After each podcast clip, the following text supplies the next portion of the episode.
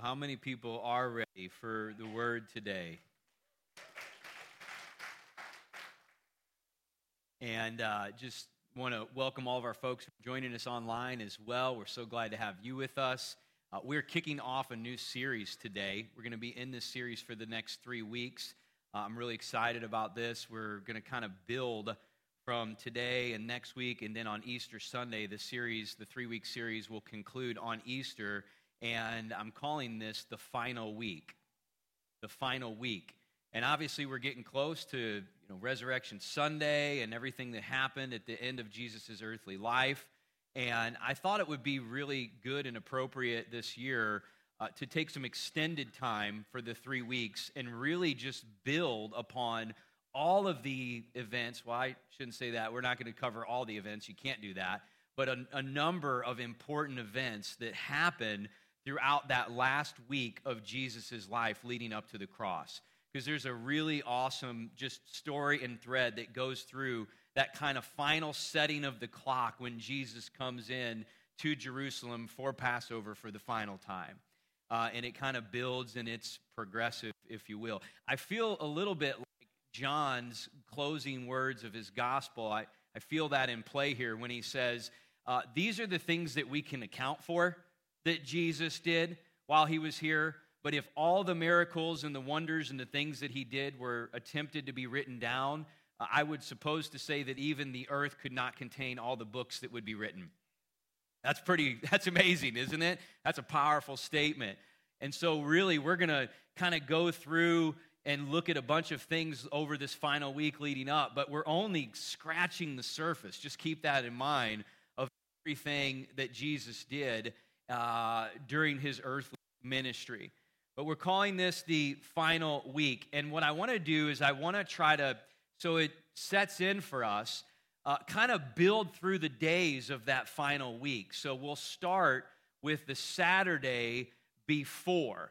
All right. Now, let me make just kind of a little statement here. And I understand that we may have some, some real good, like devoted scholars here in the room. Uh, and there are there are different views on exact timing of where certain events take place. Okay, I get that. Now, that wasn't Tuesday, that was Wednesday, or that wasn't Wednesday, that was Tuesday, right? Let me just tell you one of the reasons why it's difficult to be exact on certain dates and certain events when you study this. Um, there are three different calendars that kind of come into play when we approach and study the Word. There's the Jewish calendar, and the way that the Jewish calendar works is the day begins at sundown. Now, that's different than what we're used to, right? Just imagine, like, when the sun goes down tonight, then it's Monday. Right? That's, that's how it works with the Jewish calendar. Now, in an area of Israel at this time and for many centuries uh, called Galilee, the Galilean area, the, the Galilean Jews used a different calendar. Their day actually began at sunrise. So for them, Monday wouldn't begin until tomorrow morning when the sun came up. And then we're used to in modern day and has been for centuries what's called the Gregorian calendar, which means the day starts at midnight. One day ends and one day starts. Are you with me? So you could see how you could study this, and believe me, I have for hours and hours and hours been sitting there with the calendars, with the timelines, and all gospels and Bibles spread out because I, am interested in that stuff. And I've studied, and there's still things that are like, I can't quite be sure which day that was. So whether you're right brain or left brain, Right brains are like the real analytical or the real creative and all that. Left brains are the real analytical, or did I get that backwards? I got that backwards. Anyway, you know, so like if you're the one side of the brain, this is, this is really important to you. And so I promise I'm going to do as good of a job as I can. But if you're the other side, like, I don't really care which day happened, you know. Uh, and then if you're not left brain or right brain, I guess you're just in the space in between. So I don't know what that one means. But anyway. I want you to think about this as we set the stage. This is the final week. Jesus has been uh, on the earth for approximately 33 years in his earthly life. We used to see God come into the flesh in the incarnation. He walked as a man, fully clothed in uh, flesh, but fully deity. And, uh, and so a part of his ministry is that he is um, he's pretty mobile through the region of Israel. He spends a lot of his time of ministry in the northern region up by the Sea of Galilee uh, and a lot of those areas up there. And then he'll kind of sort of ebb and flow back and forth and a little bit of desert wilderness around, but most of the ministry was up in the northern region of Galilee or down in the southern region of the city of Jerusalem. And so Jesus was used to making these treks with his disciples back and forth, right? He'd kind of come into the city of Jerusalem, he'd minister there. They were always there for Passover each year. Uh, and so there is this back and forth movement. Jesus is coming into the city of Jerusalem for this Passover, and he is fully aware that this is his final one. Now, think about that for a second. Because again, we have to appreciate that he's fully God but fully man. And the Bible says that you need to know this that he felt everything and every kind of temptation, every kind of thought he experienced as we experience, yet he was without sin. Right? And so just think about this. He's coming in, he knows this is the last time. This is the last one for me. If maybe you're got a major moment in your life, a big vacation, a big event, something like that, and, and you've had that thought before, or just picture that, knowing like, this is the last time I'm ever going to do this again. That's a lot, isn't it? And Jesus is coming in and he's feeling the full weight of all of that. The clock is ticking, and I'm getting ready to fulfill what I came here to accomplish. It's getting ready to, to be completed. And so he's coming into the city, um, coming back out of the region of Galilee into Jerusalem. And we're going to begin in John chapter 12. So I have three different events today that I want to take you through that happened during this final week. You can flip over to John chapter 12. Just hold your place for a second. And the first one is, and these are terms that we kind of use to describe the events. And some of these terms don't show up necessarily in Scripture this way, but the the first event is called we call it the anointing at Bethany right? The anointing at Bethany. Bethany was a town, not even really a city, is just a little area that was slightly east of Jerusalem. So it wasn't right in the city, but it was close. It was a good lodging place. There, were a, there was a family in Bethany that were particularly close to Jesus, very near and dear friends. It was sisters by the name of Mary and Martha, and they had a brother by the name of Lazarus.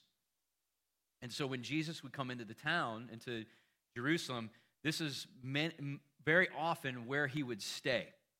This was his lodging place. You know, any of you have, when you go to certain places out of town, uh, you have friends or family that's like, when you go there, they're like, absolutely not. You're not staying in a hotel. You're staying with me. You're going to be my guest, right? Or we have family and friends when they come into town, they were like, absolutely not. I will, unacceptable. You're not staying in a hotel. You are staying with me. And then you have those people who's like, hey, I have some great hotels that I can recommend for you, you know? and if somebody says that to you, don't take offense, you know? Um, but this is that kind of relationship for Jesus. In fact, it's pretty obvious to me when you study the scriptures about the final week that even though Jesus is in Jerusalem through that entire time, most of the days it looks like he's going back out of the city and then staying in Bethany with Mary, Martha, and Lazarus. Okay, so they're really, really dear friends. And there's this important event that happens in what we're going to call Saturday. All right, Saturday before. And we call it the anointing at Bethany. And we're going to read about it. Let's start in chapter 12 of John, verse 1. And then six days before the Passover, Jesus came to Bethany where Lazarus was, who had been dead, whom he had raised from the dead. Sorry, but I just have to stop for a second. I can never read that verse publicly and not at least preach a little bit on that. Lazarus, who was dead, who you know is not dead anymore, because Jesus raised him from the dead. Not many days before that, actually. And he's the brother of Mary and Martha. Now, I want you to think about this for a second. Lazarus was raised from the dead. Not a lot of people have that testimony, but he did. And the Pharisees were so consumed by their their search for power and their greed for manipulation as the religious elite. They were so overcome by that that this event that was miraculous and amazing, the dude's alive. He was dead. He's back. They're like, this is not good. This is not good. They're going to believe in Jesus now. And they conspired to kill not only Jesus, but they also wanted to kill Lazarus too. They wanted to get rid of the witness. So that tells me that when people are so consumed by greed and self uh, promotion and advancement, there are really no ends to the lengths that they will go to to try to preserve their power. The Bible says they're very concerned let the, lest the Romans come and remove their place of power and authority from them. So they were overcome by that. But you know, Lazarus is raised from the dead and eventually, of course, we know this to be true, he ended up dying and going to be with the Lord. So the Bible says it's appointed unto all men to die once. He had two. and that only speaks of the physical death, right? There are two deaths. The first is the physical death that we will all come face to face with one day, the end of our mortality. But the Bible is so encouraging in the fact that it says, for those who are in Christ, who know Jesus, you'll escape the second death, which is permanent separation from the presence of God for all of eternity in the lake of fire, a place of eternal torment. So, can we just appreciate for a minute, right, that all of us will experience the first death, but we rejoice, those of us who are in Christ, knowing we will not experience the second death. And that's the worst one right? That's far worse than the first. And so um, Lazarus is just kind of a, a walking miracle. Let's go on. Verse 2. It says, They made Jesus a supper, and Martha served. But Lazarus was one of those who sat at the table with him. And then Mary took a pound of very costly oil of spikenard, anointed the feet of Jesus, and wiped his feet with her hair. The house was filled with the fragrance of the oil. Kind of pause for a moment and just take in a breath and just imagine the entire place is this fragrance is emitted everywhere. You know, sometimes we spray cologne or perfume. If you get close to somebody, you can smell it, but if you overdo it, they can smell it from a little ways away, right? The entire room of the house is filled, and this speaks of the extravagant outpouring of the oil in this act of worship by Mary when she just dispenses it all over Jesus' feet and then washes his feet with her hair with this very costly oil. Then it says in verse 4 one of the disciples, Judas Iscariot, Simon's son, who, who would betray him, said, Why was this fragrant oil not sold for 300 denarii and given to the poor? It's about a year's worth of wages there. She just dumped all that out on Jesus' feet. And this he said, not that he cared for the poor, but because he was a thief, and he had the money box, and he used to take what was in it. Jesus said, Leave her alone. She has kept this for the day of my burial. For the poor you have with you always, but me you do not have always. So, a few things I want to bring to your attention in this event. Let's talk about the oil for a second. Right? We know it's very costly, it's a year's worth of wages it's extravagant. This speaks to an interesting part of Mary that I, I really appreciate when I study the scriptures is that she seemed to have an understanding that a lot of the disciples didn't even have. The Bible says in the, the book of Matthew, if you read about this account, the disciples were indignant. So, so Judas's motivation is different than the disciples. He's self-seeking and self-serving. He's trying to look out for himself. He wants that money in the money box. We know not because he cares about the poor right? And, and this is what's interesting when people are self seeking and self advancing, uh, they will manipulate any situation and fabricate it to try to support the, the picture that they want to see. And actually, he's willing to fight for it. He's not just kind of sitting around and I hope I don't get discovered. Like, he's trying to fight for this fabrication that he's created. Oh, we got to worry about the poor. You don't care about the poor, you care about yourself, but you're trying to like fight for this, this fantasy, this fabrication of reality that you've just created. People do that, don't they? And that's what Judas is doing. But the disciples, their intention's a little bit different. They're not self seeking, they really do care about the poor. They have a misunderstanding of the act that Mary just actually partook of. Mary's the one, and Jesus says, Leave her alone. She's got this right. She's the one that actually has something figured out. Right? What does she have figured out? She seems to have an understanding of the um, price of the uh, uh, the value, right, that is available in her time in the presence of Jesus at his feet. Oh, there's nothing that this isn't worth. I'll, I'll pour out my whole savings for this, for this moment, the feet of the Savior. She gets it. She is willing to exchange what, what the world standards would consider immense value. She says, No, that's nothing. That means nothing compared to the, to the value that you can't put a price on right here. And Jesus says, She actually gets it. And when he says to the, to the disciples and the people who are listening, he says, Yeah, the poor you have with you always is really penetrating for me because, especially being you know, minister of the gospel, a pastor, you're, you're seeking to serve and help people. Uh, ministry never stops, it never goes away. The needs of people never end, right?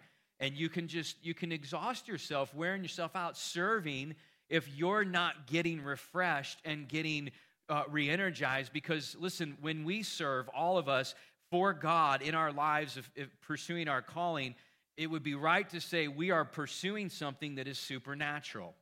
You can live your own life and your own agenda and do it in your own strength, or you can live God's calling out for your life, and that is a supernatural pursuit. So, the reason I say that is it requires supernatural energy.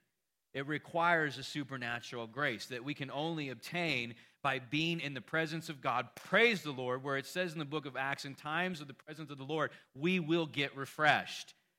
Right? And so Jesus is saying, Well, I don't want you to kill yourself. I want you to I want you to serve me and do what I'm calling you to do, but I want you to make sure you're getting refreshed and getting re-energized and getting your cup filled so it's overflowing. So you're not trying to do something supernatural with a depleted cup all the time.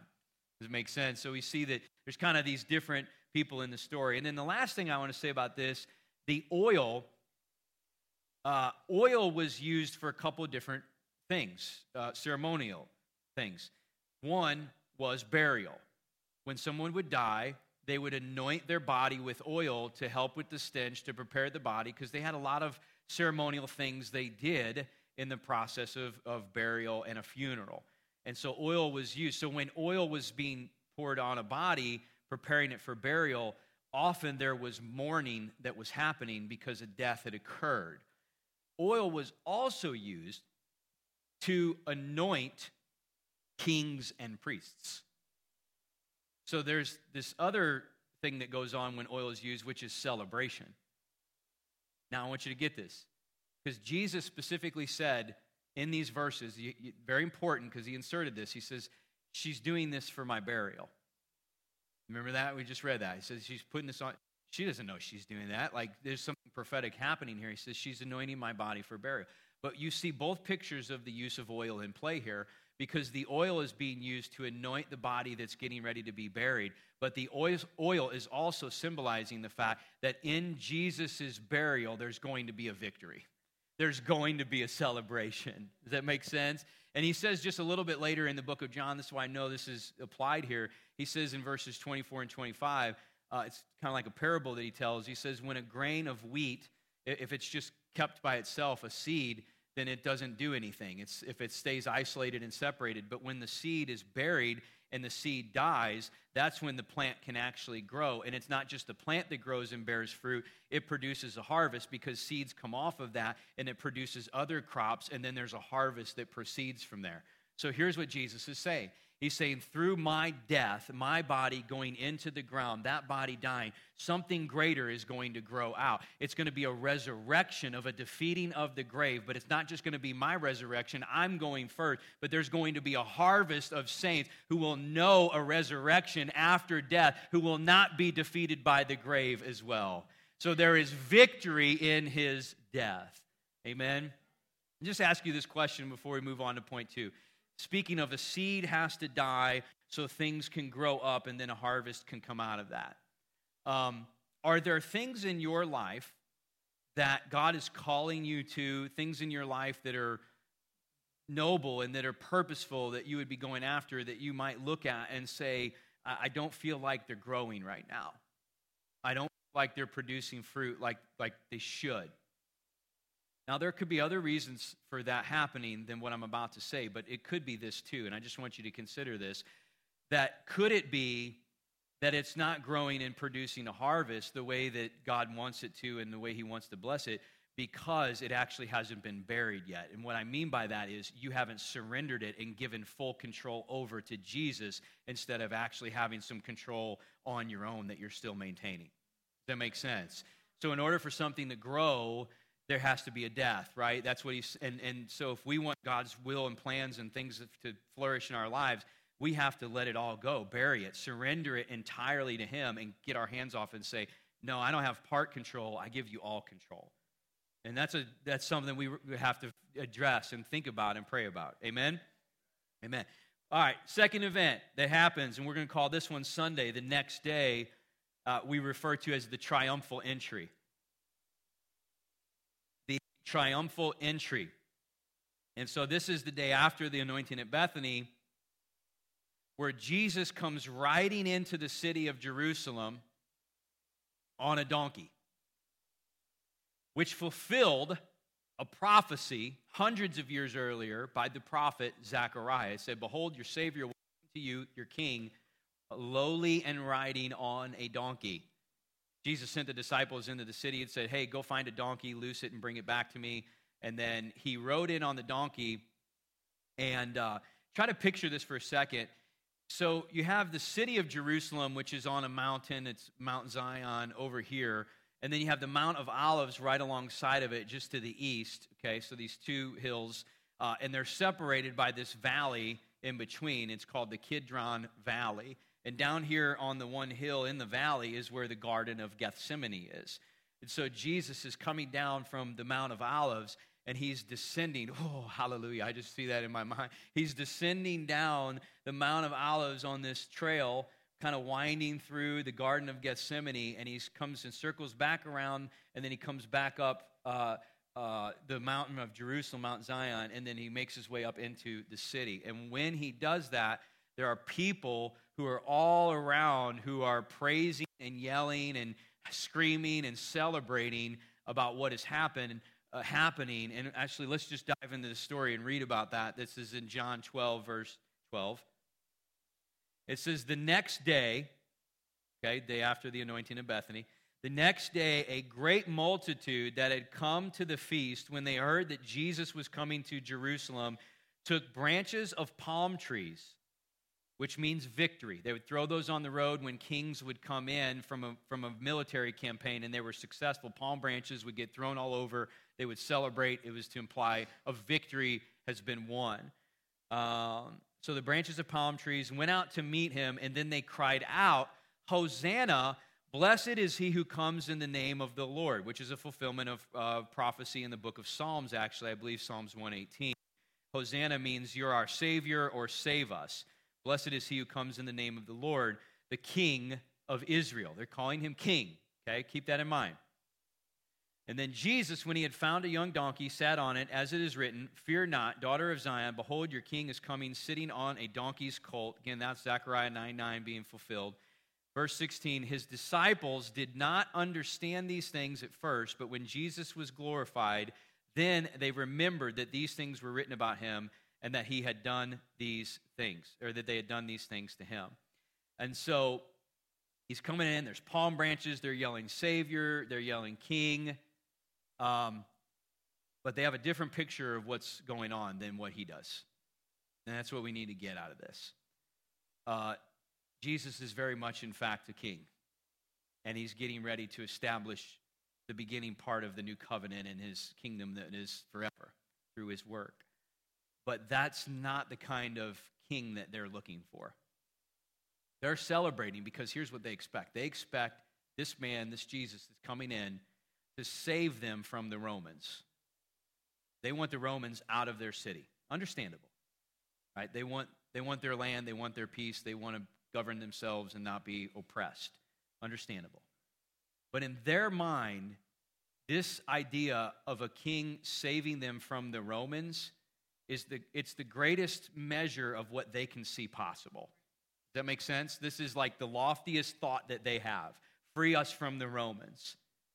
And they want Jesus to do it the way they want him to do it. They're very bound to this king being the king the way they want him to. Think about that. I can only suppose that a lot of these people are like, hey, uh, I want to keep living in my house. I, I want to keep all my relationships. I want to keep my job. I want to keep my hobbies. I want to keep my weeknight shows. I want all my stuff to stay the same, Jesus, but I want you to save us from the Romans. That's what you need to do, and then everything's going to be good for me. My life will be perfect. You understand what's happening? They're writing a script. They think they got it figured out. And the whole message of this entire deal is that we never really know what we need. Jesus knows what we need. And he's getting ready to bring them what they need, but they don't see that it's what they need because they're fixed on what they think that they need. And they miss the whole thing. In fact, so much so that it says Jesus weeps over the city when he comes in because he's feeling the weight of that. He knows that's what's happening. He says, to the people as he's weeping for them, he says, You didn't even know that your hour was upon you. You didn't even know that I was here to save you. And you missed it because you wanted it and needed it to be done a certain way. We pray and we seek Jesus' intervention in our lives often. I, I hope you do. We do, right? But many times, we haven't really let go of the script. In order for God to really move in our lives the way I think we most of us really do want him to. There has to be this place of surrender we've reached where we're really willing to let Jesus flip our lives upside down. If everything changed, because he wanted it to, then it would improve us. And we have to be willing to let our lives just be interrupted. Jesus, come in. Oh, not like that. Whoa, hold on a second. Back up. You know, give me some time. Think about this. No, like, I'll come. He says, I'll come. I'm here. I'm ready. But he has to weep for them because these are the same people the same people that just a few days later, and it pierces my heart when I think about this. Know, these people yelling, Hosanna! Jesus the King! Save us! Glory to God! Throwing palm branches. These are the same people a few days later who are going to be yelling, Crucify him! Crucify him! Crucify him! Because by the time they see him in the Roman authorities and in chains and shackles and being beaten and scourged and in prison, they're like, oh, he's not going to save us now. He must not be the king. And then they turn away from, they start yelling, crucify him, crucify him, crucify him. Oh, how fickle the human nature can be sometimes. Hmm. But if they would have been willing to let go of their own script and plans, we want you to be our king and we want you to be our king the way you want to be our king, then they would have experienced what some of them actually did, which was the salvation of the Lord. But we got to be willing to let our lives get flipped upside down. I'll give you a really good example of this. Um, when Katie and I first met, going on almost 20 years, right? We've been we'll be married this year. Will be 19 years uh, of marriage. We're reaching this kind of interesting timeline switch where we will almost have been together soon uh, longer than we weren't together in our lives. You know, and that flips over. And so when, when we first met, she was a pretty impressive young lady, still is, but she was pretty impressive then too. She had a lot going on for herself. Um, she was a homeowner at a young age. She had some rental and real estate properties. She was a store manager of a pretty successful optical franchise throughout the Midwest. And so she, I mean, she kind of had a plan going on. She had things that she was pursuing. She's ambitious. You know, she had um, sort of a script, I guess you could say.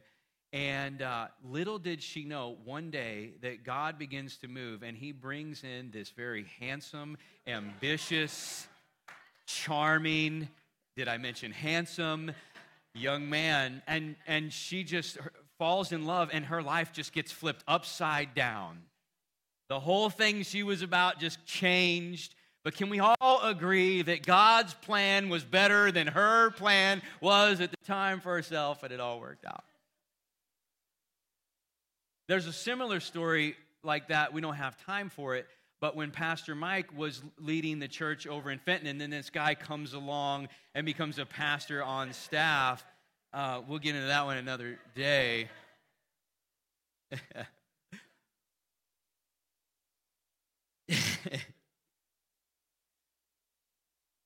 but, and I'll leave you with this last thought before we move on. Jesus could have saved him from the Romans. Easy. Could have did that. Right? Jesus could save us from the things that we're going through that we want him to get us out of. And sometimes he does. But if he doesn't, the way we want him to, this is the question can we trust that he's actually doing something greater? Because that's what he was doing. I, I could save you from the Romans. I got a bigger plan. I got a much bigger plan. You know, this whole thing of separation by the curse of sin, I'm getting ready to annihilate that thing.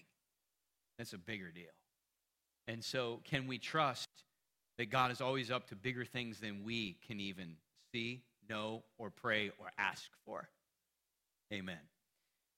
Uh, number three, the last one here I want to talk about today is the betrayal. The betrayal.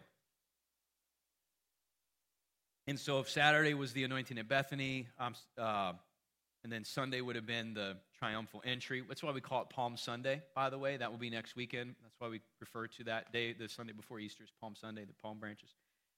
And so the betrayal doesn't exactly have one day because it was a series of events. And that's important for where I'm going to go to wrap this point up in a minute. But um, there was this moment where Judas went over and conspired with the Pharisees, right? The Bible says that early on, Satan had already put it in his heart. So there was a seed that got planted somewhere. Satan had put it in his heart to betray him. So there was a conspiracy starting earlier in the week, probably Tuesday or Wednesday. But then on the night of the Last Supper, which we say is Thursday, uh, and then the arrest that evening. So at the night of the Last Supper, Jesus says, Somebody's going to betray me here. Pastor Guy talked a little bit about that in communion. And he said, It's the one whom will take the bread after I've dipped it in the cup. And it says that Judas took the bread and he left. And listen to this. At that moment, it says, And then Satan entered Judas. Okay, you get that? So it said Satan had put it into his heart earlier to betray him. And then it said, When Judas took the cup, it, it sealed the deal. He said, And then Satan entered Judas. And then he comes into the garden and he gives the kiss of betrayal, which is where he kisses Jesus on the cheek to alert the Roman uh, authorities and the, the Hebrew, I should say, the Jewish authorities probably were the ones that came uh, to arrest him and to alert them that this, the one he kissed on the cheek, would be Jesus.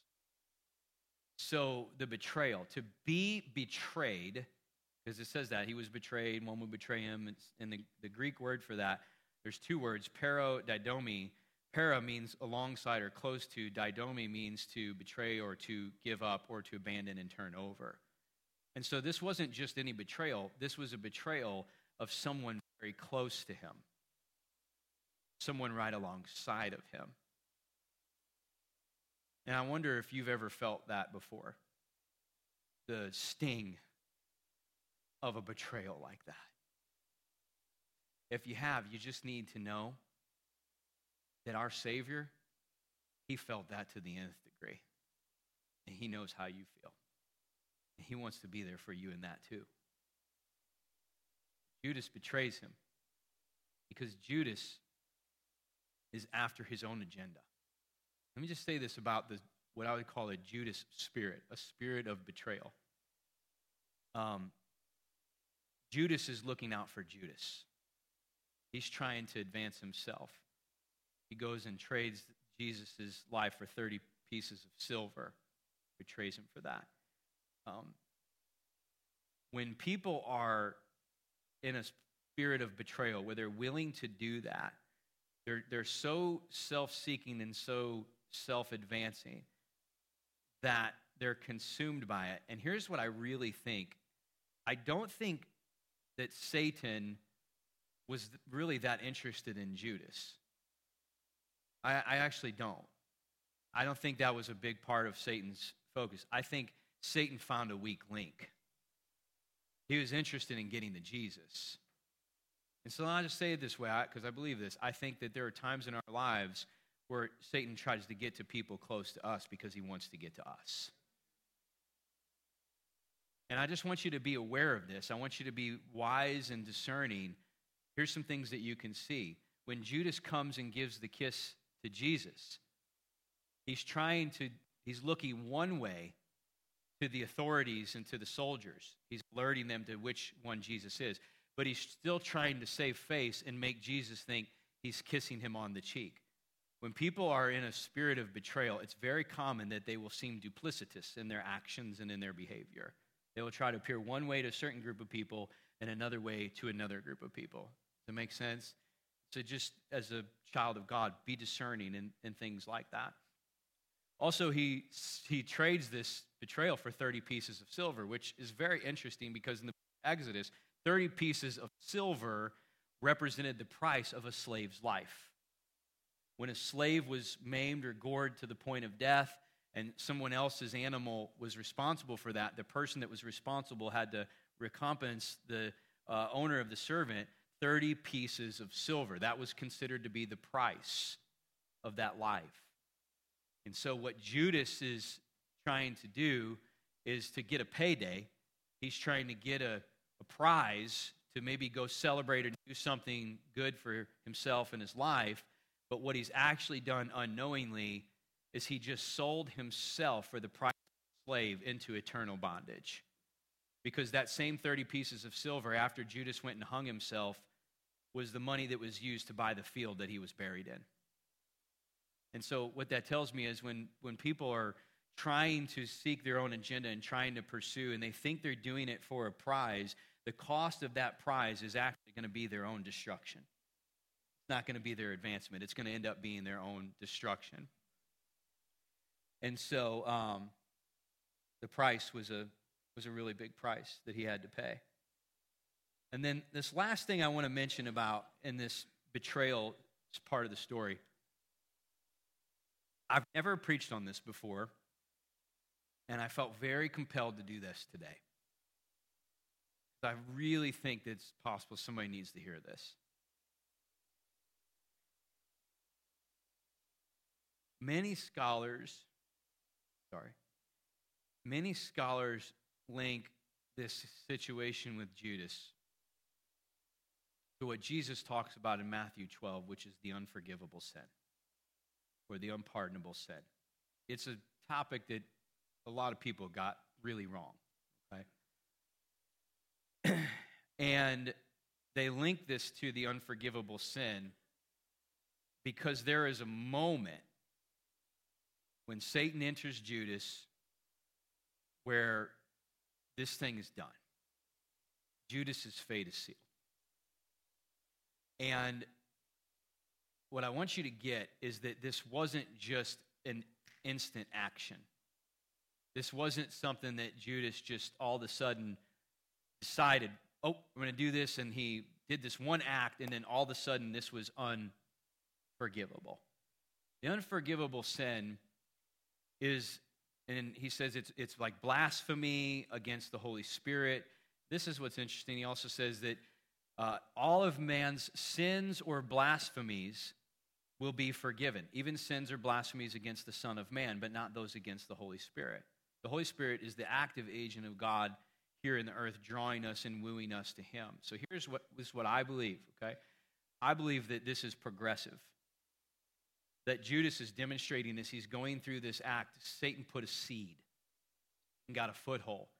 Judas kept it around. He kept nurturing it, he kept keeping it around and he kept entertaining it. And it eventually escalated more and more and more to the point, and none of us can really know where a place in a person's heart would be, but there is a point where Judas's heart fully rejected and fully abandoned Jesus as his Lord.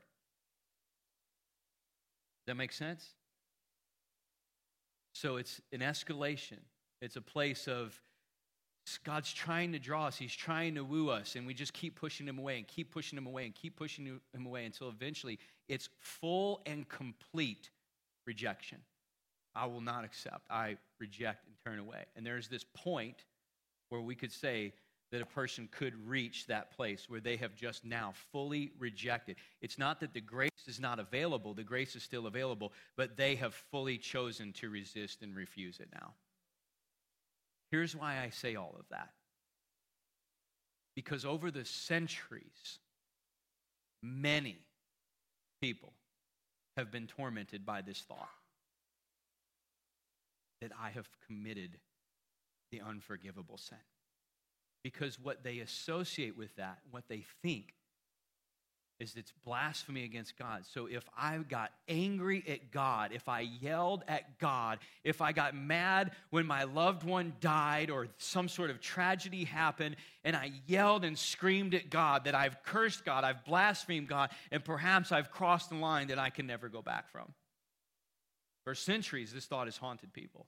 And I want to tell you what I believe. I believe that is bad thinking, bad teaching, if it's ever been taught. And I'm telling you that the unforgivable sin is not a moment of emotion and reaction. It's not a mistake we accidentally slip into. It's full rejection that's become progressive. And I say that because if God is still working in your heart and you still are convicted, to me, that is complete evidence that the Holy Spirit is still at work and you could not have possibly committed the unforgivable sin. And I think that I just felt that God really wanted somebody to hear that today because there's some kind of wrestle with somebody that they're going through that this is keeping you from the place that God wants you to be with Him. And it's a place that the enemy is allowing, eh, the enemy is creating, and you're aligned, that God has absolutely no intention of you being condemned by. Does that make sense? And so what always astounds me is the thing with Judas, like, Jesus knew. so when I say we have to be wise and discerning, I believe that. We have to make sure we're tuned in to what's going on and, and steer clear of you know people who have deceptive intentions and be wise about that. But here's the amazing part Jesus knew that Judas would betray him, but he kept him around, kept him close. What does that mean? Here's what that means Judas was out for Jesus' harm, being manipulated by Satan. But Jesus was fully secure in what was going on. He was not threatened or intimidated by that because the reality is what Satan was trying to use to bring his greatest blow to the Son of Man was actually playing right into Jesus' hand the whole time. He was actually using it to achieve the greatest victory that would ever be achieved. I'm convinced if Satan would have known what was going to happen was going to happen, he'd have never messed with Judas in the first place. He tried to get to Jesus to kill him, and he killed him.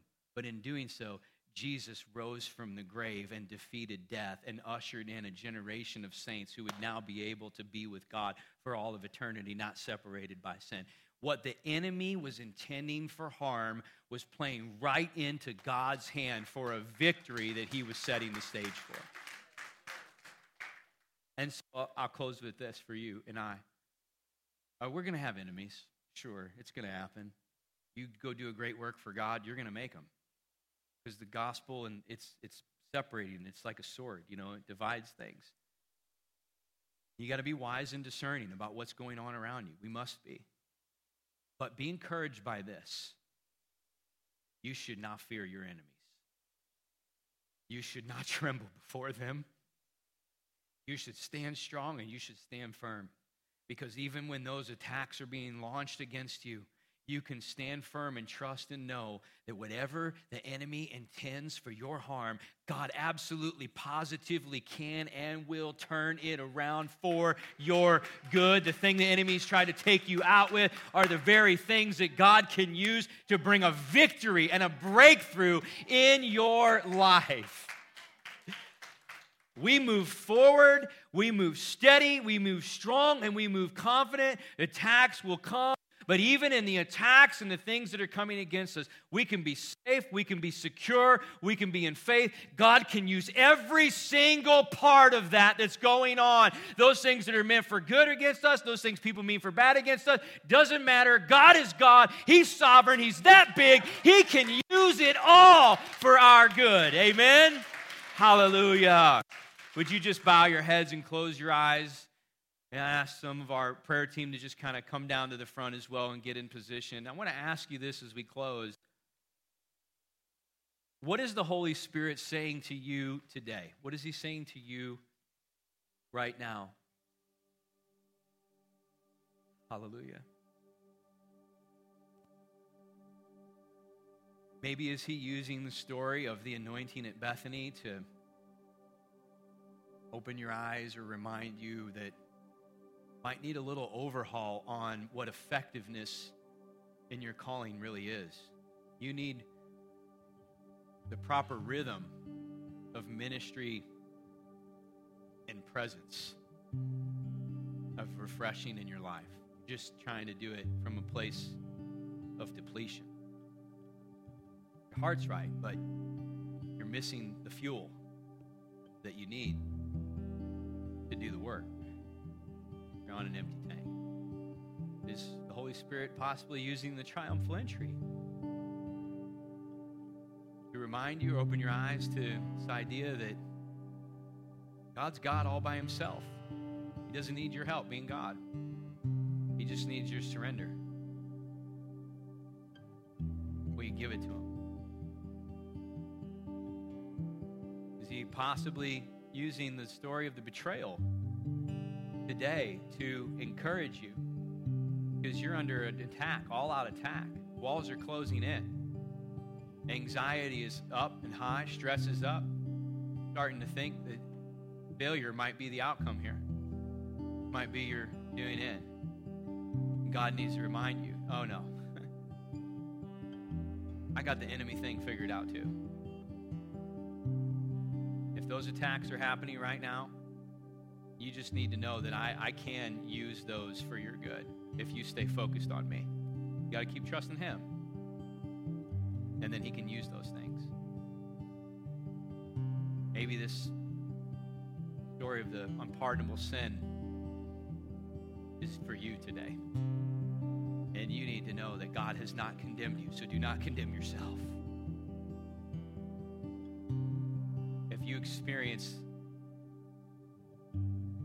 spirit of conviction by the Holy Spirit. That is evidence that God is still working in your life. Rejoice, child of God, rejoice that God still calls you his own. Hallelujah. Or maybe God is just using this whole thing, this whole story, this whole series of events to just open your eyes for the first time that he is the king. In fact, he's the king of kings. And there is none like him. He's beautiful, he's full of grace, he's full of love. He's all powerful, but he's all He's a God worth trusting. He's a God worth putting your life in his hands. And maybe that's what you need to do today. For the first time, confess Jesus Christ as your Lord and Savior. Surrender your heart to him. Ask him for forgiveness of any sin in your life, fill you with His Spirit, be saved and be born again, that His life would live inside of you. You have the assurance of your salvation, knowing that God has secured an eternal home for you in the highest heavens for all of eternity. Maybe just kind of walked away from God in your past and you need to get back to walking with Him. Maybe there has been some kind of evil led separation or condemnation that has been sown into your mind and heart, keeping you from God. You think you can't get back to Him. I pray in the name of Jesus Christ that those walls would be broken down right now. The love of God would invade and flood your heart. You can't understand His grace. I can't understand His grace. It's beyond comprehension. But there is nothing that you have done, wherever you are. God is wooing you in this moment. He can't wash you clean of. I, I think for some people today, you need to fall in love with Jesus all over again.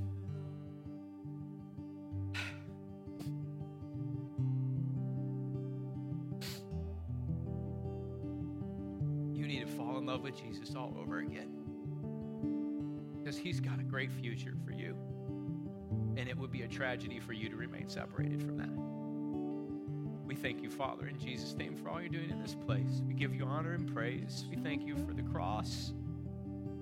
We thank you for the victory. We thank you that you call us sons and daughters.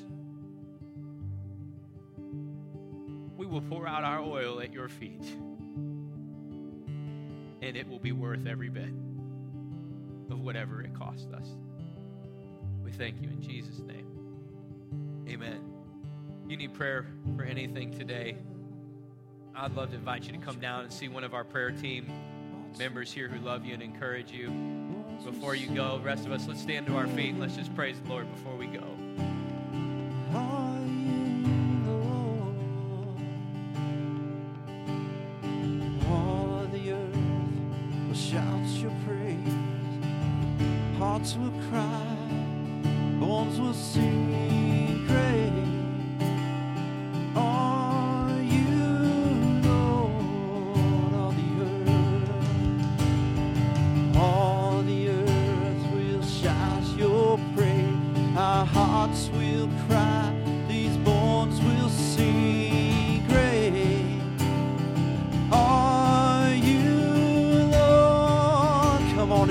breath in our lungs.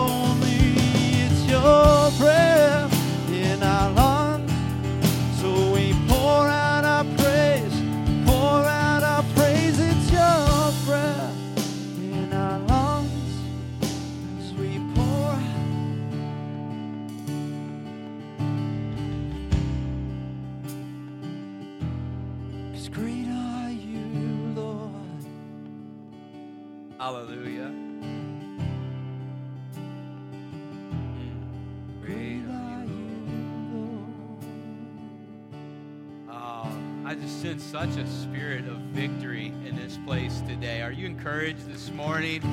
Hallelujah.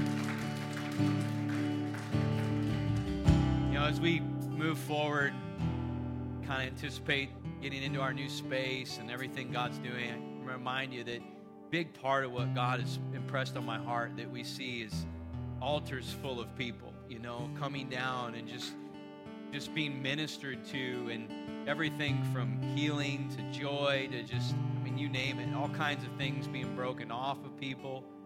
Um, and so we give this invitation for people to come down and get prayer. And, and I know, okay, that God could minister to you right where you are, and it's not that you have to step out of your chair for it to work. It's not the case.